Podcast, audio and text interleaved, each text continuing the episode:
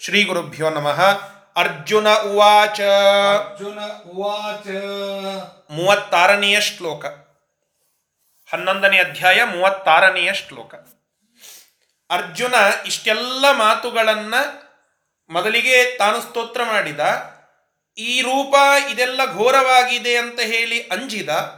ಪರಮಾತ್ಮ ಮಧ್ಯ ಬಂದು ಐದಾರು ಶ್ಲೋಕಗಳಲ್ಲಿ ಇದರ ವಿಚಾರವನ್ನೆಲ್ಲ ತಿಳಿಸಿದ.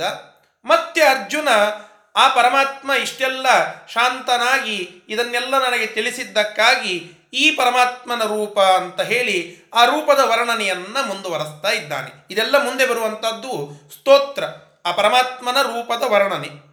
ನೋಡಿ ಅರ್ಜುನ ಉವಾಚ. ಅರ್ಜುನ ಉವಾಚ. ಸ್ಥಾನೇ ಋಷಿಕೇಶ ತವ ಪ್ರಕೀರ್ತ್ಯ. ಸ್ಥಾನೇ ಋಷಿಕೇಶ ತವ ಪ್ರಕೀರ್ತ್ಯ ಜಗತ್ ಪ್ರಹೃಷ್ಯತ್ಯನುರಜ್ಯತೆ ಚ ಜಗತ್ ಪ್ರಹರ್ಷತ್ಯನುರಜ್ಯತೆ ಚ ರಕ್ಷಾಂಸಿ ಭೀತಾನಿ ದಿಶೋ ದ್ರವಂತಿ ರಕ್ಷಾಂಸಿ ಭೀತಾನಿ ದಿಶೋ ದ್ರವಂತಿ ಸರ್ವೇ ನಮಸ್ಯಂತಿ ಚ ಸಿದ್ಧ ಸಿದ್ಧ ಸಂಗಾ ನೋಡಿ, ಆ ಅರ್ಜುನ ಪ್ರಾರ್ಥನೆ ಮಾಡಲಿಕ್ಕೆ ಶುರು ಮಾಡಿದ. ಏನಂತ? ಹೇ ಋಷಿಕೇಶ ಋಷಿಕೇಶ ಅನ್ನುವ ಶಬ್ದದ ಅರ್ಥ ಏನು ಅಂತಂದ್ರೆ, ಋಷಿಕ ಅಂದರೆ ಇಂದ್ರಿಯಗಳು, ಈಶ ಅಂದ್ರೆ ಒಡೆಯ, ಋಷಿಕಗಳಿಗೆ ಒಡೆಯ ಪರಮಾತ್ಮ. ಅಂದರೆ ನಮ್ಮೆಲ್ಲರ ಇಂದ್ರಿಯಗಳನ್ನ ಪ್ರೇರಣ ಮಾಡಿ ಮುನ್ನಡೆಸುವಂಥವನು ಪರಮಾತ್ಮ, ಅವನಿಗೆ ಇರುವಂತಹ ಹೆಸರು ಋಷಿಕೇಶ ಅಂತ ಹೇಳಿ. ಅದನ್ನು ಇಲ್ಲಿ ಸಂಬೋಧನ ಮಾಡ್ತಾ ಇದ್ದಾನೆ ಆ ಅರ್ಜುನ. ಹೇ ಋಷಿಕೇಶ, ಹೇ ಇಂದ್ರಿಯ ಪ್ರೇರಕನಾಗಿರ್ತಕ್ಕಂತಹ ಕೃಷ್ಣನೇ, ತವ ಪ್ರಕೀರ್ತ್ಯ. ನಿನ್ನ ಈ ಪ್ರಕೀರ್ತ್ಯ ಅಂತಂದರೆ ನಿನ್ನ ಈ ಶ್ರೇಷ್ಠವಾದ ಕೀರ್ತಿ, ಮಹಿಮೆ, ಇದನ್ನ ಜಗತ್ ಪ್ರಹರ್ಷ್ಯತಿ. ಈ ಜಗತ್ತು ಸಂತೋಷದಿಂದ ಪ್ರಹರ್ಷ್ಯತಿ. ಆ ಸಂತೋಷದಿಂದ ಹೊಂದುತ್ತದೆ. ಅರ್ಥಾತ್ ನಿನ್ನನ್ನು ಕೊನೆಯಲ್ಲಿ ಆ ಇಡೀ ಎಲ್ಲ ಜಗತ್ತು ಹೊಂದುತ್ತದೆ. ಆ ಸಂತೋಷದಿಂದ ಈ ಮಹಿಮೆಯನ್ನು ತಿಳಿದುಕೊಳ್ಳುತ್ತದೆ. ಅನುರುದ್ ಅನುರಜ್ಯತೆ ಚ. ಅನುರಜ್ಯ ಅನುರಾಗದ ಒಂದು ಭಾವವೇ ಅನುರಜ್ಯ ಅಂತ ಆಗಿದೆ. ಅಂದರೆ ಅನುರಾಗ ಉಳ್ಳದ್ದಾಗ್ತದೆ ಅಂತ ಬರೀತಾರೆ ಇಲ್ಲಿ. ಅನುರಜ್ಯತೆ ಚ. ಭಾರಿ ಅನುರಾಗ, ಪ್ರೀತಿ ಉಳ್ಳದ್ದಾಗ್ತದೆ. ಅದರ ಮೇಲೆ ಒಂದು ಭಕ್ತಿ ಬರ್ತದೆ, ಸ್ನೇಹ ಬರುತ್ತದೆ ರಕ್ಷಾಂಸಿ. ಇದು ಯಾರಿಗೆ? ಸಜ್ಜನರಿಗೆ. ಇನ್ನು ನಿನ್ನ ಈ ಮಹಿಮೆಯನ್ನು ತಿಳಿಯದೇ ಇರತಕ್ಕಂತಹ ತಮೋಯೋಗ್ಯರಿಗೆ ರಕ್ಷಾಂಸಿ ರಾಕ್ಷಸರು ಭೀತಾನಿ ಭಯವುಳ್ಳಂಥವರಾಗಿ ದಿಶಃ ದ್ರವಂತಿ ಚಿಲ್ಲಾಪಿಲ್ಲಿಯಾಗಿ ಹೋಗ್ತಾರೆ. ದಿಕ್ಕು ದಿಕ್ಕುಗಳಲ್ಲಿ ಓಡಾಡಿ ದಿಕ್ಕಾಪಾಲಾಗಿ ಹೋಗ್ತಾರೆ.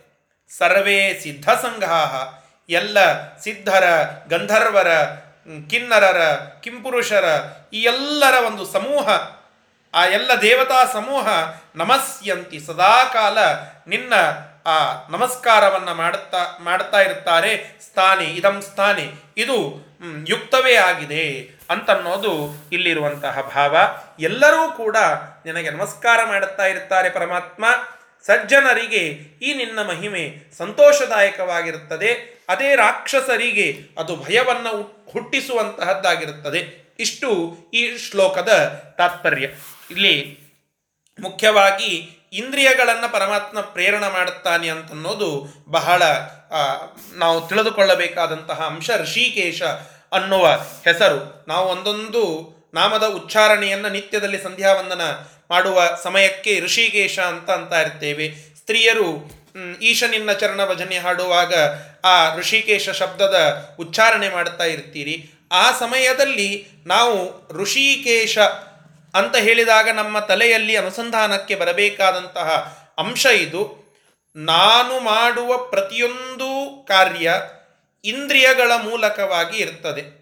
ಕಣ್ಣಿನಿಂದ ನೋಡ್ತಾ ಇರ್ತೇನೆ, ಕಿವಿಯಿಂದ ಕೇಳುತ್ತಾ ಇರ್ತೇನೆ, ಬಾಯಿಯಿಂದ ಮಾತನಾಡುತ್ತಾ ಇರ್ತೇನೆ, ಹೀಗೆ ನನ್ನ ಇಂದ್ರಿಯಗಳನ್ನೇ ಬಳಸಿ ನಾನು ಕೆಲಸ ಕಾರ್ಯಗಳನ್ನೆಲ್ಲ ಮಾಡುತ್ತಾ ಇರ್ತೇನೆ. ಆ ಇಂದ್ರಿಯಗಳನ್ನು ಪ್ರೇರಿಸುವಂತಹ, ಆ ಇಂದ್ರಿಯಗಳಲ್ಲಿ ನಿಂತು ಅವುಗಳಿಗೆ ಮಾತಿನಲ್ಲಿ ನಿಂತು ಮಾತನಾಡಿಸುವವ ಮತ್ತು ಕಿವಿಯಲ್ಲಿ ನಿಂತು ಕೇಳಿಸುವ ಶಕ್ತಿ ಕೊಡುವವ, ಹೀಗೆ ಎಲ್ಲ ಇಂದ್ರಿಯಗಳಿಗೆ ಪ್ರೇರಕನಾಗಿ ಇರುವಂಥವನು ಪರಮಾತ್ಮ ಅವನಿಗೆ ಇರುವ ಹೆಸರು ಋಷಿಕೇಶ ಅನ್ನುವಂತಹದ್ದು. ಅವನನ್ನ ಸಜ್ಜನರು, ಆ ಮಹಿ, ಅವನ ಮಹಿಮೆಯನ್ನ ತಿಳಿದುಕೊಂಡು ಸಂತೋಷ ಪಡುತ್ತಾರೆ ಕುಣಿತಾರೆ. ಆದರೆ ಅದೇ ರಾಕ್ಷಸರು ಭಯಭೀತರಾಗಿ ದಿಕ್ಕಾಪಾಲಾಗಿ ಓಡುತ್ತಾರೆ ಅನ್ನೋದು ಇಲ್ಲಿರುವ ತಾತ್ಪರ್ಯ.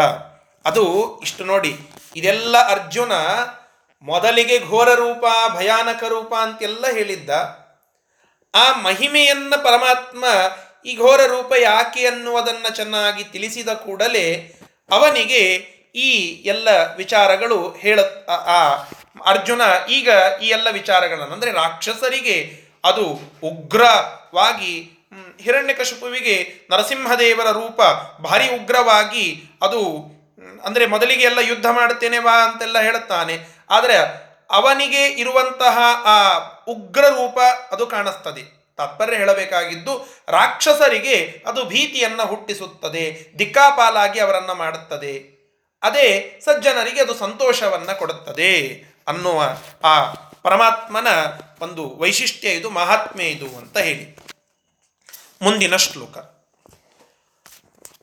ಕಸ್ಮಾಚ್ಚತೇನ, ಕಸ್ಮಾಚ್ಚತೆ ನನಮೇರನ್ ಮಹಾತ್ಮನ್. ಕಸ್ಮಾಚ್ಚತೇನ ನಮೇರನ್ ಮಹಾತ್ಮನ್. ಗರೀಯಸೆ ಬ್ರಹ್ಮಣೋಪ್ಯಾದಿಕರ್ತ್ರೇ ಗರೀಯಸೆ ಬ್ರಹ್ಮಣೋ ಪ್ಯಾದಿಕರ್ತ್ರೇ ಅನಂತ ದೇವೇಶ ಜಗನ್ನಿವಾಸ. ಅನಂತ ದೇವೇಶ ಜಗನ್ನಿವಾಸ. ತ್ವಮಕ್ಷರಂ ಸದಸತ್ತತ್ಪರಂ ಯತ. ತ್ವಮಕ್ಷರಂ ಸದಸ್ ಸತ್ ಪರಂ ಯತ. ಕಸ್ ಮಹಾತ್ಮನ್, ಹೇ ಮಹಾತ್ಮನಾಗಿರ್ತಕ್ಕಂತಹ ಕೃಷ್ಣನೇ, ಗರೀಯಸೆ ಬ್ರಹ್ಮಣ ಅಪಿ. ನೀನು ಚತುರ್ಮುಖ ಬ್ರಹ್ಮನನ್ನು ಕೂ, ಅವನಿಗೂ ಕೂಡ ಶ್ರೇಷ್ಠನಾಗಿ ಇದ್ದೀಯ ಅಂದರೆ, ಆ ಚತುರ್ಮುಖ ಬ್ರಹ್ಮದೇವರಿಗಿಂತ ನೀನು ಶ್ರೇಷ್ಠನಾಗಿ ಇದ್ದೀಯ, ಗರೀಯಸೆ, ಶ್ರೇಷ್ಠನಾದಂತಹ ಆದಿಕರ್ತ್ರೇ ಅಲ್ರಿ ಕರ್ ಸೃಷ್ಟಿ ಮಾಡುವಂತಹ ಬ್ರಹ್ಮದೇವರು ಚತುರ್ಮುಖ ಬ್ರಹ್ಮದೇವರು ಅಂತ ಕೇಳುತ್ತೇವೆ ಮತ್ತು ಅವರಿಗಿಂತಲೂ ಶ್ರೇಷ್ಠ ಅಂತಂದರೆ ಹೇಗೆ ಅಂತ ಕೇಳಿದರೆ ಆದಿಕರ್ತ್ರೆ, ಅಂದರೆ ಮುಖ್ಯವಾಗಿ ಸೃಷ್ಟಿ ಮಾಡುವಂಥವನು ನೀನೇ. ಆ ಸೃಷ್ಟಿ ಮಾಡುವ ಕಾರ್ಯ ಅದ, ಅದರ ಒಂದು ಕೆಲಿಬರನ್ನು ಕೊಟ್ಟಿರುವಂತಹದ್ದು ಆ ಬ್ರಹ್ಮದೇವರಿಗೆ, ಚತುರ್ಮುಖ ಬ್ರಹ್ಮದೇವರಿಗೆ ಅದು ನೀನೇ.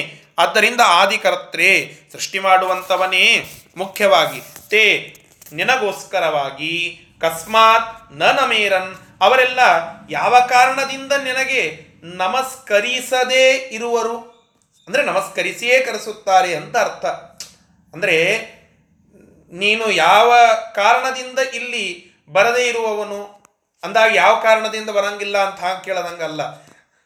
ನೀ ಹೆಂಗೆ ಬರಂಗಿಲ್ಲ ನೋಡ್ತೀನಿ ಅಂತಂದರೆ ಬಂದೇ ಬರ್ತೀಯ ಅಂತ ಅರ್ಥ, ತಾತ್ಪರ್ಯ. ಹಾಗೆ ಅವ್ರು ಹೆಂಗೆ ನಮಸ್ಕಾರ ಮಾಡಂಗಿಲ್ಲ ಅವರಿಗೆ? ನಮಸ್ಕಾರ ಮಾಡಿಯೇ ಮಾಡುತ್ತಾರೆ ಅಂತ ತಾತ್ಪರ್ಯ. ಹೀಗೆ ನಮಸ್ಕರಿಸಿಯೇ ತೀರ್ತಾರೆ ಅನ್ನೋದು ಇಲ್ಲಿರುವಂತ ನ ನನ್ನ ಕಸ್ಮಾತ್ ನ- ನ ನಮೇರನ್ ಯಾವ ಕಾರಣದಿಂದ ನಮಸ್ಕಾರ ಮಾಡೋದಿಲ್ಲ? ಅಲ್ರಿ, ಅವರಿಗಿಂತ ಆತ ಶ್ರೇಷ್ಠ. ನಮಸ್ಕಾರ ಮಾಡೋದಕ್ಕೆ ನ ಅಡತಡೆ ಅದಕ್ಕೆ ಬರ್ತದೆ ಹೇಳಿ? ಒಂದು ಹಿರಿಯರಲ್ಲ, ಇನ್ನೊಂದು ಜ್ಞಾನಿಗಳಲ್ಲ. ಇನ್ನೊಂದು ಶ್ರೇಷ್ಠರಲ್ಲ. ಹೀಗೆ ಒಂದಿಷ್ಟೇನೋ ಮಾನದಂಡಗಳನ್ನು ಇಟ್ಟುಕೊಂಡ್ರೆ ಎಲ್ಲಾದ್ರಿಂದಲೂ ಪರಮಾತ್ಮ ಶ್ರೇಷ್ಠನಾಗಿ ಇದ್ದಾನೆ. ಚತುರ್ಮುಖ ಬ್ರಹ್ಮದೇವರೇ ಇಡೀ ಜಗತ್ತನ್ನು ಸೃಷ್ಟಿ ಮಾಡುವಂಥವರು. ಆ ಸೃಷ್ಟಿ ಮಾಡುವಂಥವರ ಸೃಷ್ಟಿಯನ್ನ ಮಾಡಿದಂಥವನೇ ಪರಮಾತ್ಮ. ಚತುರ್ಮುಖ ಬ್ರಹ್ಮದೇವರೇ ಜಿತಂತೆ ಸ್ತೋತ್ರ ಮೊದಲಾದಂಥವುಗಳಲ್ಲಿ, ಭಾಗವತಾದಿಗಳಲ್ಲಿ ಬರುವಂತಹ ಸ್ತೋತ್ರಗಳನ್ನು ನಾವೆಲ್ಲ ಕೇಳುತ್ತೇವೆ. ಅಲ್ಲಿ ಚಿತ್ರಮುಖ ಬ್ರಹ್ಮದೇವರೇ ಸ್ವತಃ ವಿಷ್ಣು ಪರಮಾತ್ಮನನ್ನ ಸ್ತೋತ್ರ ಮಾಡಿದ್ದನ್ನು ನಾವು ನೋಡುತ್ತೇವೆ. ಹೀಗಾಗಿ ಅವರು ಯಾಕೆ ನಮಸ್ಕಾರ ಮಾಡಂಗಿಲ್ಲ ಅಂತ ತಿಳ್ಕೋಬೇಕು. ನಮಸ್ಕಾರ ಮಾಡಿಯೇ ಮಾಡುತ್ತಾರೆ. ಅರ್ಥಾತ್ ಪರಮಾತ್ಮ ಸರ್ವೋತ್ತಮ. ಇಂತಹ ಬ್ರಹ್ಮಾದಿಗಳಿಂದಲೂ ಸ್ತುತ್ಯನಾದ ವಿನೂತನಾದ ಪರಮಾತ್ಮ ಅನ್ನೋದು ಅರ್ಜುನನ ಮಾತಿನ ಅರ್ಥ. ಇಷ್ಟು ಇಲ್ಲಿ ಹೇಳಬೇಕಾಗಿದೆ. ಅನಂತ, ಏ ಅನಂತನಾಗಿರತಕ್ಕಂತಹ ಪರಮಾತ್ಮನೇ ದೇವೇಶ ಹೀಗೂ ಅರ್ಥ ಒಂದು, ಅಲ್ಲಿ ಅನಂತ ದೇವೇಶ ಅಂದರೆ ಅನಂತರಾಗಿರ್ತಕ್ಕಂತಹ ದೇವೇಶ ದೇವತೆಗಳಿಗೆ ಸ್ವಾಮಿಯಾಗಿರ್ತಕ್ಕಂತಹ ಅನಂತರಾದ ದೇವತೆಗಳು ಅವರಿಗೆ ಸ್ವಾಮಿ, ಹೀಗೆ ಅರ್ಥ ಮಾಡಬಹುದು. ಅನಂತ ಅಂದರೆ ಅನಂತನಾಗಿರ್ತಕ್ಕಂತಹ ದೇವೇಶ, ದೇವತೆಗಳಿಗೆ ಒಡೆಯನಾಗಿರ್ತಕ್ಕಂತಹ ಜಗನ್ನಿವಾಸ, ಜಗತ್ತಿಗೆ ಜಗತ್ತಿ, ಜಗತ್ತಿನ ವಾಸಭೂತನಾಗಿರ್ತಕ್ಕಂತಹ ಕೃಷ್ಣ ಅಂತ ಹೇಳ್ತಾರೆ. ಅಂದರೆ ಜಗತ್ತಿನ ಒಂದು ಶ್ರೇಷ್ಠ ಈ ಜಗತ್ತನ್ನೇ ನಿರ್ಮಾಣ ಮಾಡಿ ಅಲ್ಲಿ ಮುಖ್ಯವಾಗಿ ಎಲ್ಲರಲ್ಲಿ ಇರುವಂತಹ ಜಗತ್ತಿನಲ್ಲಿ ನಿವಾಸವನ್ನು ಮಾಡಿರತಕ್ಕಂತಹ ಅಥವಾ ಜಗತ್ತಿನಲ್ಲಿ ನಿವಾಸ ಮಾಡುವ ಎಲ್ಲರಲ್ಲಿ ಇರುವಂತಹ ಹೀಗೆ ಜಗನ್ನಿವಾಸ ಅನ್ನುವ ಶಬ್ದದ ಅರ್ಥ ಇಂತಹ ಅಕ್ಷರಂ, ಅಕ್ಷರನಾಮಕನಾಗಿರತಕ್ಕಂತಹ ಪರಮಾತ್ಮನೇ ತ್ವಂ ಯತ ಸದಸತ ತತ್ಪರಂ ಅಂದರೆ ಯಾವ ಈ ಸದಸತ್ತಾಗಿರತಕ್ಕಂತಹ ಜಗತ್ತಿದೆಯೋ ಸತ ಅಸತ್ ಅಂದರೆ ಭಾವಾಭಾವ ರೂಪವಾಗಿರತಕ್ಕಂತಹ ಜಗತ್ತು ಕೆಲವು ಕಡೆಗೆ ವ್ಯಕ್ತವಾಗಿದೆ, ಕೆಲವು ಕಡೆಗೆ ಅವ್ಯಕ್ತವಾಗಿದೆ. ಅಂತಹ ಭಾವಾಭಾವ ರೂಪವಾಗಿರತಕ್ಕಂತಹ ಈ ಜಗತ್ತುಂಟೋ, ಅಂತಹ ಜಗತ್ತಿಗೆ ತತ್ಪರಂ ಅದಕ್ಕಿಂತ ನೀನು ಶ್ರೇಷ್ಠನಾಗಿ ಇದ್ದೀಯಾ? ಇಂತಹ ನೀನು ಇಲ್ಲಿ ಸ್ತುತ್ಯನಾಗಿದ್ದೀಯಾ ಅಂತನ್ನೋದು ಇಲ್ಲಿಯ ತಾತ್ಪರ್ಯ. ಈ ಪ್ರಕಾರವಾಗಿ ಪರಮಾತ್ಮನ ಸರ್ವೋತ್ತಮತ್ವವನ್ನು ಇಲ್ಲಿ ಪ್ರತಿಪಾ, ಪ್ರತಿಪಾದನವನ್ನು ಮಾಡ್ತಾ ಇದ್ದಾರೆ. ಇಷ್ಟು ಈ ಶ್ಲೋಕದ ಒಂದು ಅರ್ಥ. ಸರಿ, ಮೂವತ್ತೆಂಟನೆಯ ಶ್ಲೋಕ. ತ್ವಮಾದಿದೇವ ಪುರುಷ ಪುರಾಣ. ಪುರುಷ ಪುರಾಣ.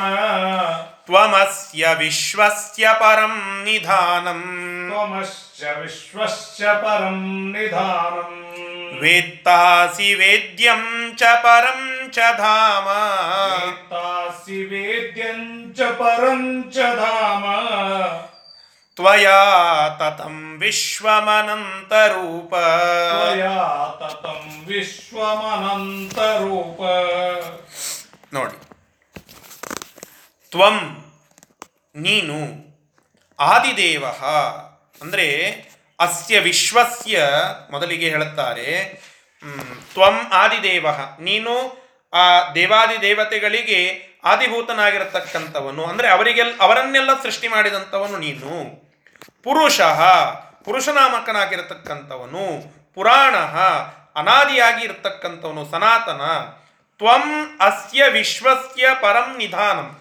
ಅಸ್ಯ ಈ ವಿಶ್ವಸ್ಯ ಜಗತ್ತಿನ ಪರಂ ನಿಧಾನಂ. ಶ್ರೇಷ್ಠವಾಗಿರ್ತಕ್ಕಂತಹ ಕಾರಣ, ನಿಧಾನ, ಅಂದರೆ ಆಶ್ರಯ ಅಂತ ನಾವಿಲ್ಲಿ ಅರ್ಥ, ನಿಧಾನ ದೊಡ್ಡದ ಇದೆ. ಅದು ಆಶ್ರಯ ಅಂತ ಅರ್ಥ. ಉತ್ತಮವಾಗಿರ್ತಕ್ಕಂತಹ ಆಶ್ರಯ ನೀನೆ. ಜಗತ್ತಿಗೆ ಆಶ್ರಯವನ್ನು ಕೊಟ್ಟಿರತಕ್ಕಂಥವನು ನೀನೇ.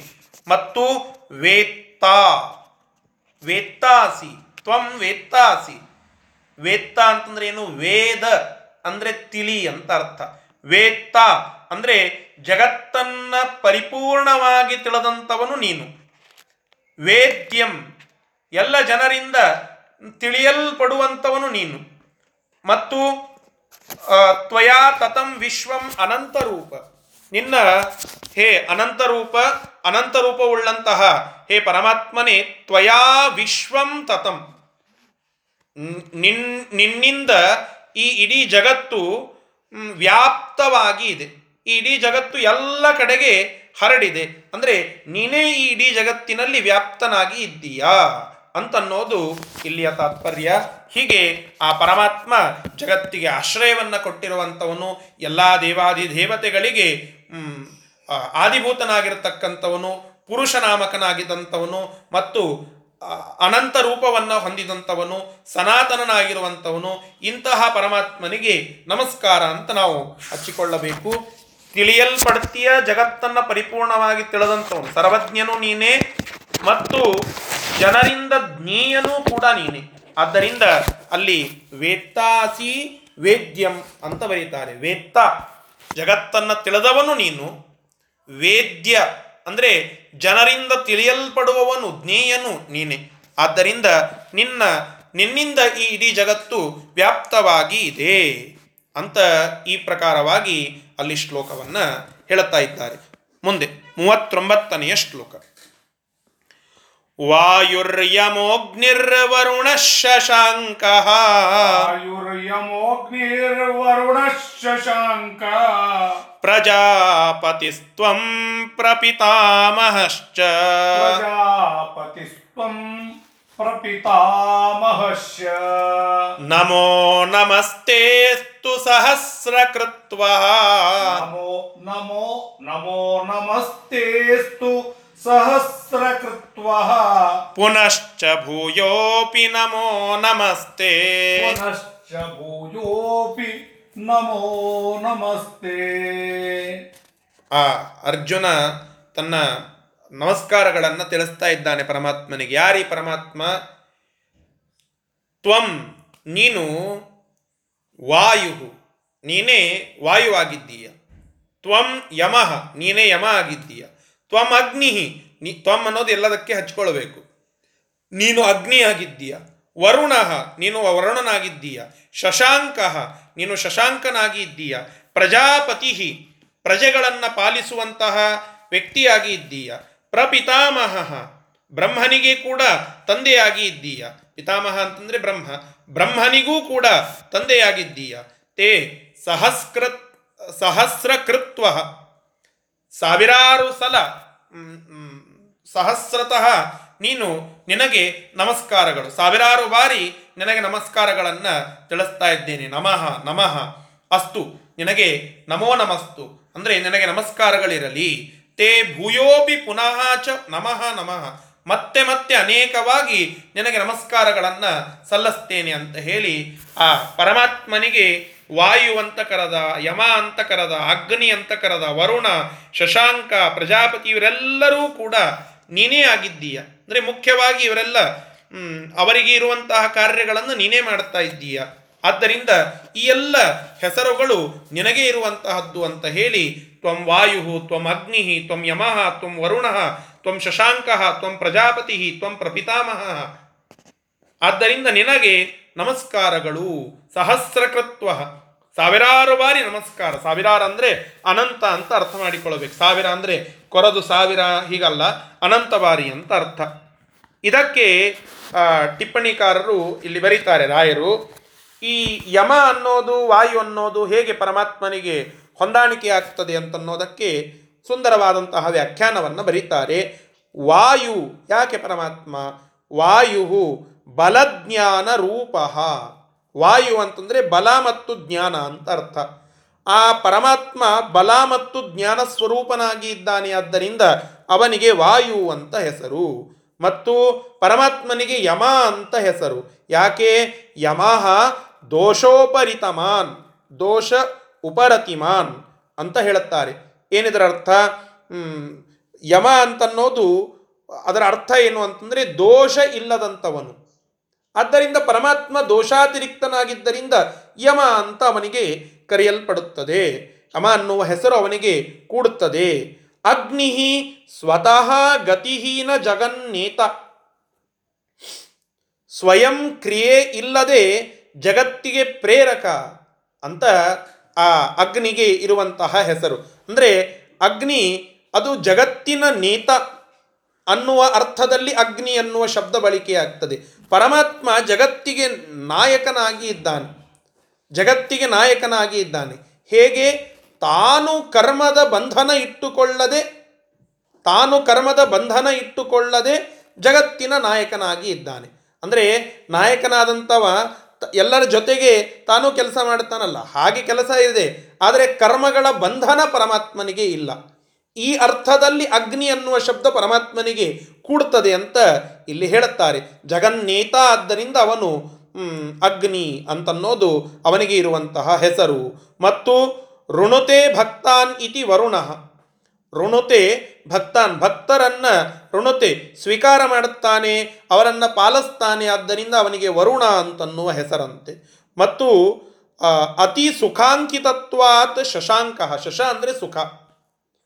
ಆ ಸುಖವನ್ನೇ ತನ್ನ ಲಾಂಛನವಾಗಿ ಮಾಡಿಕೊಂಡಂಥವನು, ತನ್ನ ದೇಹವನ್ನಾಗಿ ಮಾಡಿಕೊಂಡಂಥವನು. ಆದ್ದರಿಂದ ಅವನಿಗೆ ಶಶಾಂಕ ಅನ್ನುವ ಹೆಸರು, ಪ್ರಜೆಗಳ ಪಾಲನ ಮಾಡುತ್ತಾನೆ. ಆದ್ದರಿಂದ ಪ್ರಜಾಪತಿ ಅನ್ನುವ ಹೆಸರು ಹೀಗೆ ಅನೇಕ ಹೆಸರುಗಳು ಅವನಿಗೆ ಇವೆ. ಇಂತಹ ಹೆಸರುಗಳಿಂದ ಕೂಡಿದಂತಹ ಪರಮಾತ್ಮನಿಗೆ ನಮೋ ನಮಃ ಸಹಸ್ರಕೃತ್ವ ಆ ಸಾವಿರಾರು ಬಾರಿ ಸಾಷ್ಟಾಂಗ ನಮಸ್ಕಾರಗಳು ಅಂತ ಆ ಕೃಷ್ಣ ಪರಮಾತ್ಮನಿಗೆ ನಮಸ್ಕಾರವನ್ನ ಸಲ್ಲಿಸ್ತಾ ಇದ್ದಾನೆ ಇಲ್ಲಿ ಅರ್ಜುನ. ಮುಂದೆ ನಲವತ್ತನೆಯ ಶ್ಲೋಕ ನಮಸ್ಕಾರವನ್ನ ಮುಂದುವರೆಸ್ತಾನೆ. ನೋಡಿ ಹೇಗೆ ನಮಸ್ಕಾರವನ್ನ ಮುಂದುವರೆಸ್ತಾನೆ ಅಂತೆ. ನಮಃ ಪುರಸ್ತಾದತ ಪೃಷ್ಠತಸ್ತೆ ಪುರಸ್ತಾದತ ಪುಷ್ ಪೃಷ್ಠತಸ್ತೆ ನಮೋಸ್ತು ತೇ ಸರ್ವತ ಸರ್ವ? ನಮೋಸ್ತು ತೇ ಸರ್ವತ ಏವ ಸರ್ವ? ಅನಂತ ವೀರ್ಯಾಮಿತ ವಿಕ್ರಮಸ್ತ್ವಂ. ಅನಂತ ವೀರ್ಯ ಮಿತ ವಿಕ್ರಮಸ್ತ್ವಂ. ಸರ್ವಂ ಸಮಾಪ್ನೋಷಿ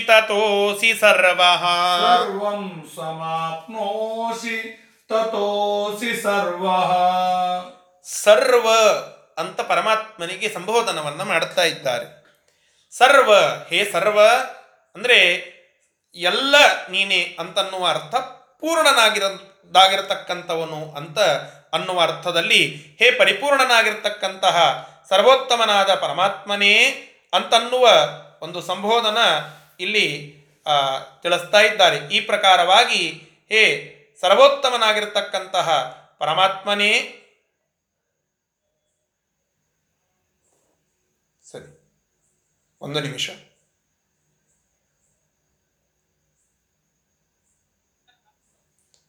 ಸರ್ವೋತ್ತಮನಾಗಿರತಕ್ಕಂತಹ ಪರಮಾತ್ಮನೇ ತೇ ನಿನಗೆ ಪುರಸ್ತಾತ್. ಪುರಸ್ತಾತ್. ಅಂದ್ರೆ ಮುಂದೆ ಬಂದು ನಮಸ್ಕಾರ, ಅಂದ್ರೆ ಪೂರ್ವ ದಿಕ್ಕಿನಲ್ಲಿ ನನಗೆ ನಮಸ್ಕಾರ, ದಿಕ್ಕುಗಳಿಗೆ ಹೇಳ್ತಾ ಇದ್ದಾನೆ.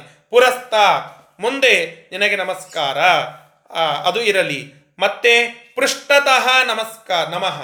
ಅಂದ್ರೆ ಈ ಪಶ್ಚಿಮ ದಿಕ್ಕಿಗೆ ಬಂದು ನಿನಗೆ ನಮಸ್ಕಾರವನ್ನು ಮಾಡ್ತೀನಿ. ಎಲ್ಲ ಕಡೆಗೆ ಇದ್ದಾನೆ ಅನ್ನೋದು ತಾತ್ಪರ್ಯ. ಎಲ್ಲ ದಿಕ್ಕುಗಳಲ್ಲಿ ಪರಮಾತ್ಮ ವ್ಯಾಪ್ತನಾಗಿ ಇದ್ದಾನೆ, ಸರ್ವತ್ರ ಇದ್ದಾನೆ. ಮುಂದೆ ಹೇಳುತ್ತಾರೆ ನೋಡಿ, ಸರ್ವತಃ ಏವ. ಪೂರ್ವ ಆಯಿತು ಪಶ್ಚಿಮ ಆಯಿತು ದಕ್ಷಿಣೋತ್ತರದಲ್ಲಿಯೂ ಕೂಡ ಪರಮಾತ್ಮನ ಸನ್ನಿಧಾನ ಉಂಟು. ಅಲ್ಲಿಯೂ ಕೂಡ ನಮಃ, ನಮಸ್ಕಾರ.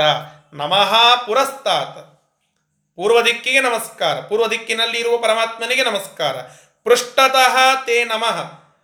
ಅಂದರೆ ಈ ಪಶ್ಚಿಮ ದಿಕ್ಕಿನಲ್ಲಿ ಇರುವಂತಹ ಪರಮಾತ್ಮನಿಗೆ ನಮಸ್ಕಾರ. ತೇ ಸರ್ವತಃ ಏವ ನಮಃ ನಮಃ ಅಸ್ತು. ಅಂದರೆ ಎಲ್ಲ ದಿಕ್ಕುಗಳಲ್ಲಿ ಇರುವಂತಹ ನಿನಗೆ ನಮಸ್ಕಾರ.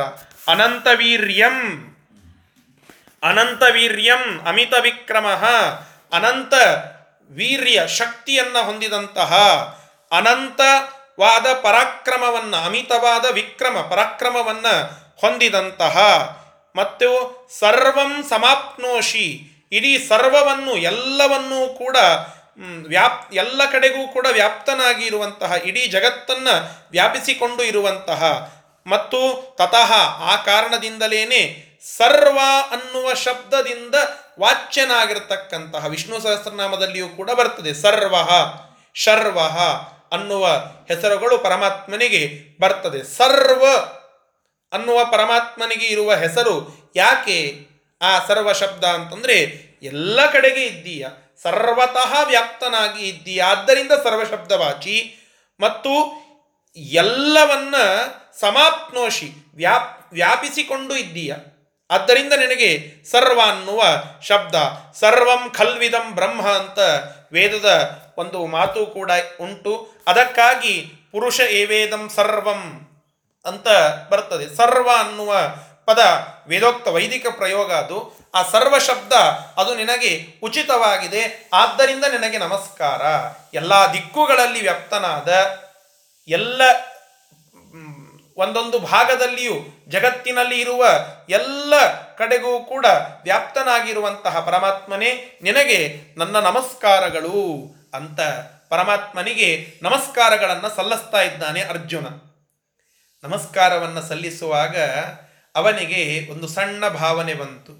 ಏನಪ್ಪ ನಾನು ಈ ಕೃಷ್ಣನನ್ನೇ ನನ್ನ ಬಳಗದವ, ನನ್ನ ಜೊತೆಗೆ ಇರುವಂತಹ ಆಟ ಆಡುವ ದೋಸ್ತು ಅಂತ ಹೇಳಿ ಬಹಳ ಸಲಿಗೆಯಿಂದ ವರ್ತನೆ ಮಾಡಿಬಿಟ್ನಲ್ಲ. ಅಂತ ತಾನು ಆ ಮಾತುಗಳನ್ನು ಹೇಳುತ್ತಾ ಇದ್ದಾನೆ. ಅಂದರೆ ಇದನ್ನೆಲ್ಲ ನಾನು ಮಾಡಿದ್ದು ತಪ್ಪು ಅಂತನ್ನುವ ರೀತಿಯಲ್ಲಿ ಪ್ರಾಯಶ್ಚಿತ್ತದ ಮಾತುಗಳನ್ನು ಆಡಿದಂತೆ ಆಡುತ್ತಾ ಇದ್ದಾನೆ. ನೋಡಿ ನಲವತ್ತೊಂದನೆಯ ಶ್ಲೋಕ. ಸಖೇತಿ ಮತ್ವಾ ಪ್ರಸಭಂ ಯದುಕ್ತಂ. ಸಖೇತಿ ಮತ್ವಾ ಪ್ರಸಭಂ ಯದುಕ್ತಂ. ಹೇ ಕೃಷ್ಣ ಹೇ ಯಾದವ ಹೇ ಸಖೇತಿ. ಹೇ ಕೃಷ್ಣ ಹೇ ಯಾದವ ಹೇ ಸಕೇತಿ ಅಜಾನತಾ ಮಹಿಮಾನಂ ತವೇದಂ ಅಜಾನತಾ ಮಹಿಮಾನಂತ ವೇದಂ.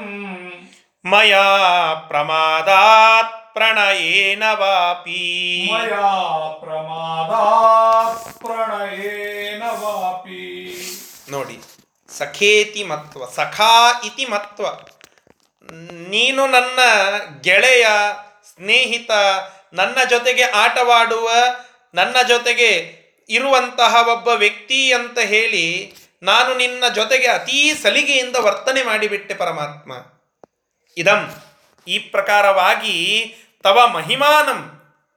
ಈ ನಿನ್ನ ಜಗತ್ ಸೃಷ್ಟಿಯಾದಿ ಮಹಿಮೆಗಳನ್ನೆಲ್ಲ ಅಜಾನತ, ನಾನು ತಿಳಿಯದೆ. ಜಾನತ ಅಂದರೆ ತಿಳಿಯೋದು, ಜಾನಾಮಿ ಅಂತಾರಲ್ಲ. ಅಜಾನತ, ತಿಳಿಯದೆ ಮಯ ಪ್ರಮಾದಾತ.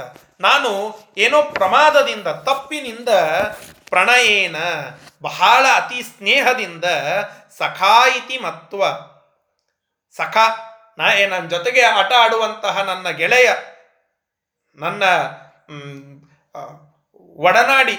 ನಾನು ನಾನು ಅವನು ಕೂಡಿ ಆಡ್ತಾ ಇರ್ತೇವೆ, ನಾನು ಅವನಿಗೆ ಬೈತೇನೆ, ಅವ ನನಗೆ ಬೈತಾನೆ ಅನ್ನುವ ಅತಿ ಸ್ನೇಹ ಸಣ್ಣ ಸ್ನೇಹ, ಇದನ್ನ ನಾನು ಮಾಡಿಬಿಟ್ಟೆ. ಸಖಾ ಇತಿ ಮತ್ವ. ನನ್ನ ಜೊತೆಗೆ ನನ್ನ ಸಮಾನ ವಯಸ್ಕ ಅಂತ ಹೇಳಿ ತಿಳಿದುಕೊಂಡು ಬಿಟ್ಟೆ. ಹೇ ಕೃಷ್ಣ ಹೇ ಕೃಷ್ಣ, ಹೇ ಯಾದವ, ಹೇ ಯಾದವನೇ, ಹೇ ಸಖಾ ಹೇ ಸಖಾ, ಹೇ ಗೆಳೆಯ ಅಂತ ಹೇಳಿ ಇತಿ ಈ ರೀತಿಯಾಗಿ ಪ್ರಸಭಂ ಪ್ರಸಭಂ ಅಂದರೆ ನಿನ್ನ ಜೊತೆಗೆ ಮಾತನಾಡುವಾಗ ಕೆಲವೊಮ್ಮೆ ಪ್ರಸಭಂ ಅಪಮಾನವನ್ನ ಮಾಡುವಂತೆ ಅಪಹಾಸ್ಯವನ್ನ ಮಾಡುವಂತೆ ಯತ ಉಕ್ತಂ ಏನು ನಾನು ಆಟ್ ಮಾತನಾಡಿದ್ದೇನೋ ಅಚ್ಯುತ ಹೇ ಕೃಷ್ಣನೇ ಅಪಹಾಸಾರ್ಥಂ.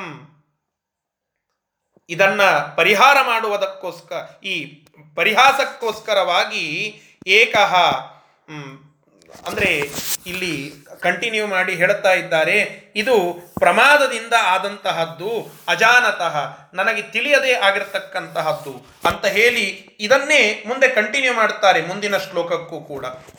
ಏನಂತ ಹೇಳುತ್ತಾನೆ ನೋಡಿ ಯಚ್ಚಾಪಹಾಸಾರ್ಥಮಸತ್ಕ್ರತೋಸಿ. ಚಾಪಹಾಸಾರ್ಥ ಮಸತ್ಕ್ರತೋಸಿ ವಿಹಾರ ಶಯ್ಯಾಸನ भोजनेषु। विहारशय्या सनभोजनेषु। एकोऽथवाप्यच्युत तत्समक्षम्। एकोऽथवाप्यच्युत तत्समक्षम् तत्क्षामये त्वामहमप्रमेयम्। तत्क्षामये त्वामहप्रम महप्रमेयम्।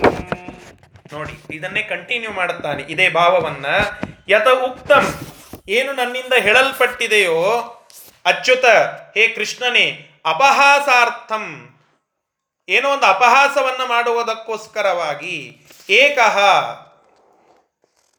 ಯಾವ ಸ್ನೇಹಿತರನ್ನು ಹೊಂದದೇ ಇರುವ, ಸ್ನೇಹಿತರನ್ನ ಹೊಂದದೇ ಇರುವಂತಹ ವ್ಯಕ್ತಿ ಅಂತ ಇದರ ಅರ್ಥ ಅಪಾರ್ಥವಾಗಬಾರದು. ಏನು ಅಂತ ಇಲ್ಲಿ ಹೇಳ್ತಾ ಇರುವ ಭಾವ ಏನು ಅಂತಂದ್ರೆ, ಏಕಃ ಅಂತಂದ್ರೆ ಎಲ್ಲರಿಗಿಂತ ಉತ್ತಮನಾಗಿ ಇರುವ ಸ್ನೇಹಿತ ಅಂದ್ರೆ ಸಮಾನ ವಯಸ್ಕ ಅಂತ ತಾತ್ಪರ್ಯ.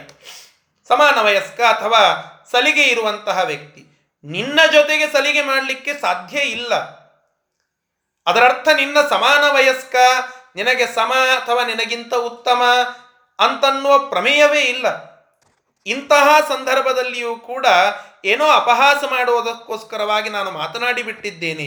ಏಕಃ ನೀನು ಯಾವ ಸ್ನೇಹಿತರು? ಅರ್ಥಾತ್ ನಿನ ಸಮಾನ ವಯಸ್ಕರು ಅಂತನ್ನುವರು ನಿನಗೆ ಇಲ್ಲ. ನೀನು ಏಕನಾಗಿ ಇದ್ದೀಯಾ? ತ್ವಂ ತತ್ ಸಮಕ್ಷಂ ಅಪಿ. ಆ ಸ್ನೇಹಿತನ ಒಂದು ಸಮಕ್ಷಮದಲ್ಲಿಯೇನೆ ವಿಹಾರ ಶಯ್ಯಾಸನ ಭೋಜನೇಶು.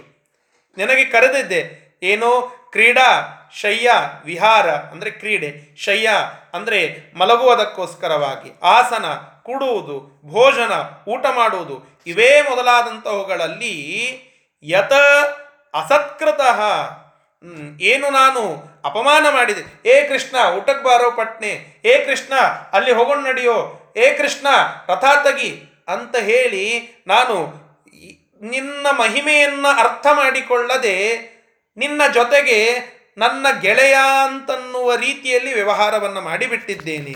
ಅಸತ್ಕೃತಃ ಅಪಮಾನವನ್ನು ಮಾಡಿಬಿಟ್ಟಿದ್ದೇನೆ. ತಪ್ಪೆಸಗಿದ್ದೇನೆ. ತತಃ ಆ ಅಪಮಾನಗಳನ್ನು ಕುರಿತು ಅಪ್ರಮೇಯಂ, ಹೇ ಕೃಷ್ಣನೇ, ತ್ವಾಂ ನಿನ್ನನ್ನು ಅಹಂ ಕ್ಷಾಮಯೇ, ನೀನು ನನ್ನನ್ನು ಕ್ಷಮಿಸಬೇಕು ಅಂತ ಪ್ರಾರ್ಥನೆ ಮಾಡಿಕೊಳ್ತಾ ಇದ್ದೇನೆ. ಕ್ಷಮಾ ಮಾಡು ಸ್ವಾಮಿ ನಿನ್ನ ಈ ಮಹಿಮೆಯನ್ನು ಅರ್ಥ ಮಾಡಿಕೊಳ್ಳದೆ ಭೋಜನ ಮಾಡುವಾಗ ಕ್ರೀಡೆ ಆಡುವಾಗ ಹೇ ಕೃಷ್ಣ, ಬಾ ಇಲ್ಲೇ, ಹೇ ಕೃಷ್ಣ, ಹೋಗಲ್ಲೇ ಅಂತ ಹೇಳಿ ಬಹಳ ಸರಳವಾಗಿ ನಿನ್ನ ಜೊತೆಗೆ ವ್ಯವಹಾರ ಮಾಡಿಬಿಟ್ಟಿದ್ದೇನೆ. ಆದರೆ ನೀನು ಯಾರು, ನಿನ್ನ ಮಹಿಮೆ ಏನು, ನಿನ್ನ ಸ್ವಾಮಿತ್ವ ಏನು, ನಿನ್ನ ಜಗತ್ ಸೃಷ್ಟಿ ಕಾರ್ಯ ಏನು, ಇದೆಲ್ಲ ನನಗೆ ಅರ್ಥವೇ ಆಗಿಲ್ಲ ಕೆಲವು ಬಾರಿ. ಇದರರ್ಥ ಪೂರ್ಣ ಅರ್ಥ ಆಗಿದ್ದಿಲ್ಲ ಅವಾಗುವಂತ ಅರ್ಥ ಅಲ್ಲ.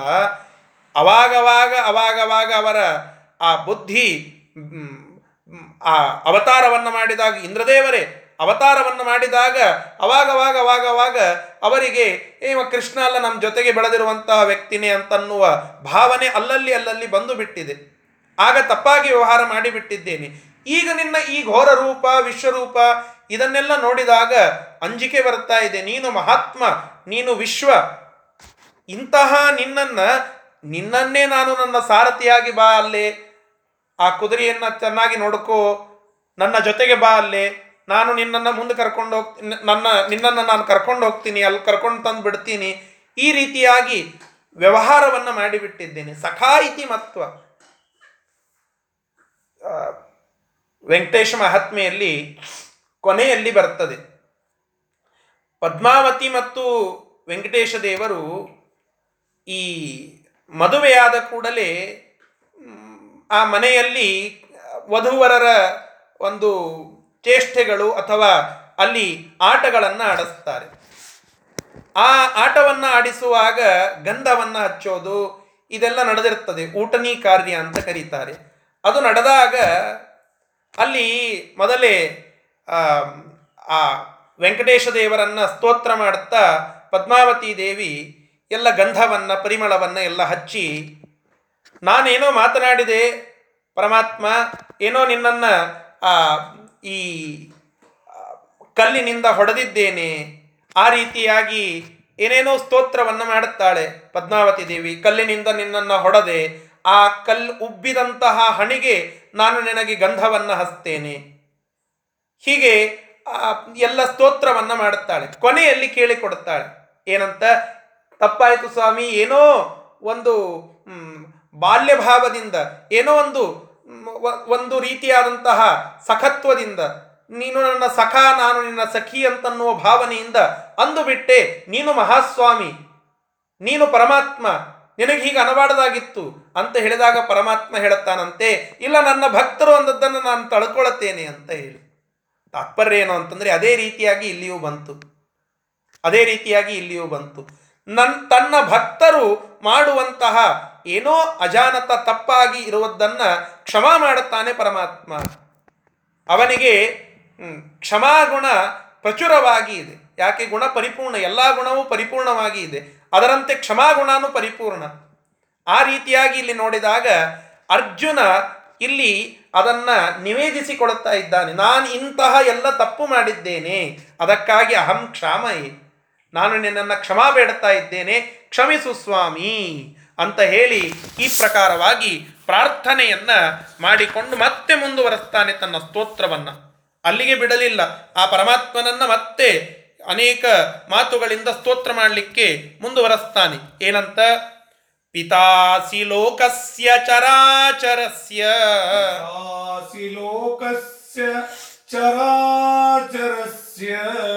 त्वमस्य पूज्यश्च गुरुर्गरीयान् त्वमस्य पूज्यश्च गुरुर्गरीयान् न तत् न त्वत्समोऽस्त्यभ्यधिकः कुतोऽन्यो तोत्समोऽस्त्यभ्यधिकः कुतोऽन्यो लोकत्रयेऽप्यप्रतिमप्रभाव लोकत्रयेऽप्यप्रतिमप्रभाव ನೋಡು ಅರ್ಜುನ ತಿಳಿಸ್ ಅಂದರೆ ಪರಮಾತ್ಮನ ಪ್ರಾರ್ಥನೆಯನ್ನು ಮಾಡುತ್ತಾ ಹೇಳ್ತಾ ಇದ್ದಾನೆ. ಅಸ್ಯ ಚರಾಚರಸ್ಯ ಲೋಕಸ್ಯ. ಈ ಚರಾಚರಾತ್ಮಕವಾಗಿರ್ತಕ್ಕಂತಹ ಜಗತ್ತಿನ ಮ್, ಪಿತಾ ತ್ವಂ. ನೀನು ಈ ಜಗತ್ತಿನ ತಂದೆಯಾಗಿ ಇದ್ದೀಯ? ಪೂಜ್ಯ. ಈ ಜಗತ್ತಿನಲ್ಲಿ ಪೂಜ್ಯ ಅನ್ನುವಂಥವನು ನೀನು. ಗರೀಯಾನ್ ಶ್ರೇಷ್ಠ ಉತ್ತಮ ಅಂತ ಯಾರಾದರೂ ಇದ್ರೆ ಅದು ನೀನು ಮಾತ್ರ. ಗುರುಹು ಗುರುವಾಗಿ ನೀನು ಇದ್ದೀಯಾ? ಅಸಿ ಲೋಕತ್ರಯೇಪಿ ಎಲ್ಲ ಲೋಕಗಳಲ್ಲಿಯೂ ಕೂಡ ಅಪ್ರತಿಮ ಭಾವ, ಹೇ, ಅಪ್ರತಿಮವಾಗಿರತಕ್ಕಂತಹ ಅಸದೃಶವಾದಂತಹ ಐಶ್ವರ್ಯವನ್ನು ಉಳ್ಳಂತಹ ಹೇ ಪರಮಾತ್ಮನೇ, ಕೃಷ್ಣನೇ, ತ್ವತ್ ಸಮಹ ಅನ್ಯಃ ನ. ನಿನ್ನ ಸಮಾನನಾಗಿರತಕ್ಕಂತಹ ಮತ್ತೊಬ್ಬ ವ್ಯಕ್ತಿ ಇಲ್ಲವೇ ಇಲ್ಲ. ಅಭಿ ಅಧಿಕ ಕುತಃ. ನಿನ್ನನ್ನು ಮೀರಿ ಇರುವಂಥವರು ಹೇಗೆ? ನಿನಗೆ ಸಮಾನರಾದಂಥವರೇ ಇಲ್ಲ ಅಂದ ಮೇಲೆ ನಿನಗಿಂತ ಅಧಿಕರು ಹೇಗೆ ಇರ್ತಾರೆ? ಸಾಧ್ಯವೇ ಇಲ್ಲ ಅಂತ ಅರ್ಥ. ನಿನ್ನ, ನಿನಗೆ ಸಮಾನರಾದಂಥವರು ಇದ್ದಾರೆ ಅಂತ ಹೇಳಿದರೆ, ಏ, ಇಲ್ಲ, ನಿನಗೆ ಅಧಿಕರು ಇರಬಹುದಲ್ಲ ಅಂತ ಒಂದು ಪಕ್ಷ ವಿಚಾರ ಮಾಡಬಹುದೇನು. ತ್ವತ್ ಸಮಃ ಅನ್ಯ ನ ಅಸ್ತಿ ಅಭ್ಯಧಿಕ ಅಭಿ ಅಧಿಕ ಕುತಃ ನಿನಗೆ, ನಿನಗಿಂತ ಹೆಚ್ಚಿ ಇದ್ದಾರೆ ಅಂತನ್ನೋದು ಹೇಗೆ ಹೇಳಲಿಕ್ಕೆ ಆಗ್ತದೆ? ಈ ಈ ಈ ಭಾವ ಅನೇಕ ಕಡೆಗೆ ಬಂದಿದೆ. ಅನೇಕ ಬಾರಿ ನಾನು ಇದನ್ನು ಹೇಳಿದ್ದೇನೆ. ವಿ ವಿಶೇಷವಾಗಿ ಈ ವಾಯುಸ್ತುತಿಯ ಪ್ರಾರಂಭದಲ್ಲಿ ನಖಸ್ತುತಿ ಅಂತ ಬರ್ತದಲ್ಲ, ಅಲ್ಲಿ ಶ್ರೀಮದಾಚಾರ್ಯರು ಕೂಡ ಇದೇ ಪ್ರಕಾರವಾಗಿ ಸ್ತೋತ್ರ ಮಾಡಿದ್ದನ್ನು ನಾವು ನೋಡುತ್ತೇವೆ. ಲಕ್ಷ್ಮೀಕಾಂತ ಸಮಂತತೋ ವಿಕಲಯನ್ ನೈವೇಶಿತುಸ್ತೆ ಸಮಂ. ಈಶಿತು ತೇ ಸಮಂನ ಈಶಿತು ನಿನ್ನ ಸರ್ವೋತ್ತಮತ್ವದ ವಿಚಾರದಲ್ಲಿ ಸಮಂನ ನಿನಗೆ ಯಾರು ಸಮರಾದಂಥವರು ಇಲ್ಲವೇ ಇಲ್ಲ. ಭಗವಂತನಿಗೆ ಸಮರು ಯಾರೂ ಇಲ್ಲ. ನೈವೇಶಿ ತುಸ್ತೇ ಸಮಂ. ಮುಂದೆ, ಅಲ್ಲಿ ನಿನಗೆ ಸಮನಾದ, ಸಮನಾದಂಥವರೇ ಯಾರೂ ಇಲ್ಲ ಅಂದ ಮೇಲೆ ಪಶ್ಯಾದ್ಯುತ್ತಮ ವಸ್ತು ದೂರ ತರತೋ ಪಾಸ್ತಂ ರಸೋಯೋಷ್ಟಮಃ. ನಿನ ಈಗ ಷಡ್ರಸಗಳು ಅಂತ ಪ್ರಖ್ಯಾತವಾಗಿ ಇವೆ. ಏಳನೇ ರಸನೇ ಇಲ್ಲ ಅಂದ ಮೇಲೆ ಎಂಟನೇ ರಸ ಅದ ಏನಂತ ಕೇಳೋದು ಹೇಗೆ? ಅದು ಹುಚ್ಚತನದ ಪರಮಾವಧಿ ಅಂತ ಅನ್ನಿಸ್ತದೋ ಹಾಗೆ ನಿನಗೆ ಸಮರೆ ಯಾರು ಇಲ್ಲ ಅಂದ ಮೇಲೆ ನಿನಗಿಂತ ಉತ್ತಮ ಅನ್ನುವಂಥದ್ದು ದುರತೋಪಾಸ್ತ. ಉತ್ತಮ ವಸ್ತು ಅದು ನಿನಗೆ ದುರತೋಪಾಸ್ತ, ಸಾಧ್ಯವೇ ಇಲ್ಲ. ನಿನಗಿಂತ ಉತ್ತಮ ಅಸಾಧ್ಯ ಸಮರೇ ಇಲ್ಲ ಅಂದ ಮೇಲೆ ಅದು ನಿನಗಿಂತ ಉತ್ತಮರಾದಂಥವರು ಅಂತ ಹೇಳೋದು ದುರತೋಪಾಸ್ತ. ಅದೇ ಪ್ರಕಾರವಾಗಿ ಇಲ್ಲಿ ಅರ್ಜುನನ ಸ್ತೋತ್ರ ಬಂದಿದೆ ನೋಡಿ. ತ್ವತ್ ಸಮಹ ಅನ್ಯ ನ ಅಸ್ತಿ. ನಿನಗೆ ಸಮಾನರಾದಂಥವರೇ ಮತ್ತೊಬ್ಬರು ಇಲ್ಲ ಅಂದ ಮೇಲೆ ಅಭ್ಯಧಿಕ ಕುತಃ ನಿನಗಿಂತ ಅಧಿಕರಾದಂಥವರು ಹೇಗೆ ಇರಲಿಕ್ಕೆ ಶಕ್ಯ ಸಾಧ್ಯವಿಲ್ಲ ಅನ್ನೋದು ಇಲ್ಲಿಯ ತಾತ್ಪರ್ಯ. ಇಂತಹ ಈ ಪ್ರಕಾರವಾಗಿ ಆ ಸ್ತೋತ್ರವನ್ನ ಮಾಡ್ತಾ ಅರ್ಜುನ ಇನ್ನೂ ಸ್ತೋತ್ರವನ್ನು ಮುಂದುವರೆಸ್ತಾನೆ. ಅಲ್ಲಿ ಆ, ಪರಮಾತ್ಮನ ಆ ಅದ್ಭುತವಾದಂತಹ ರೂಪವನ್ನು ನೋಡಿದಾಗ ಒಂದೊಂದು ಒಂದೊಂದು ಬಗೆಯಾದಂತಹ ಸ್ತೋತ್ರ. ನೋಡಿ ಒಂದು ಕಡೆಗೆ ಕ್ಷಮಾಪರಾಧ ಆ ಅಪರಾಧವನ್ನು ಕ್ಷಮಾ ಮಾಡು ಅನ್ನುವಂತಹ ರೀತಿಯಲ್ಲಿ ಸ್ತೋತ್ರ. ಇನ್ನೊಂದು ಕಡೆ ಕೆಲವು ಕಡೆಗೆ ಗುಣಗಳ ವರ್ಣನದ ಸ್ತೋತ್ರ. ಇನ್ನು ಕೆಲವು ಕಡೆಗೆ ಸಂಬೋಧನದ ಸ್ತೋತ್ರ. ಹೇ ಕೃಷ್ಣ, ಹೇ ಯಾದವ ಈ ಎಲ್ಲ ರೀತಿಯಾಗಿ ಸಂಬೋಧನ ಮಾಡುವಂಥವನು. ಈ ಪ್ರಕಾರವಾಗಿ ಗುಣದ ಸ್ತೋತ್ರ, ಇವೆಲ್ಲ ಸ್ತೋತ್ರದ ವಿಭಾಗಗಳು. ಕೇವಲ ಗುಣಗಳನ್ನು ಹೇಳೋದು, ಕೇವಲ, ಸಂಬೋಧನಗಳನ್ನು ತಿಳಿಸೋದು, ಇನ್ನು ಕೇವಲ ಇಲ್ಲಿ ಈ ನಾನು ನೀಚ ಭಾವನ, ಅಂದರೆ ನಾನು ತಳಗಿರುವಂಥವನು ನನ್ನ ಕ್ಷ, ನನ್ನ ಅಪರಾಧಗಳನ್ನೆಲ್ಲ ಕ್ಷಮಿಸು ಅಂತ ಹೇಳೋದು. ಹೀಗೆ ಇವೆಲ್ಲ ಸ್ತೋತ್ರದ ವಿವಿಧ ರೀತಿಗಳು. ಆ ಎಲ್ಲ ವಿವಿಧ ರೀತಿಗಳ ಒಂದೊಂದು ಸ್ಯಾಂಪಲನ್ನು ಅರ್ಜುನ ಇಲ್ಲಿ ತಿಳಿಸ್ತಾ ಆ ಕೃಷ್ಣ ಪರಮಾತ್ಮನ ಸ್ತೋತ್ರವನ್ನು ಮಾಡ್ತಾ ಇದ್ದಾನೆ. ಇದೇ ಪ್ರಕಾರವಾಗಿ ಇನ್ನಿಷ್ಟು ಶ್ಲೋಕಗಳ ಮೂಲಕ ಸ್ತೋತ್ರವನ್ನು ಮುಂದುವರೆಸ್ತಾನೆ. ಅವುಗಳನ್ನು ನಾಳೆ ದಿನ ನೋಡೋಣ. ಶ್ರೀ ಕೃಷ್ಣಾರ್ಪಣ ಮಸ್ತು ಹರಯೇ ನಮಃ.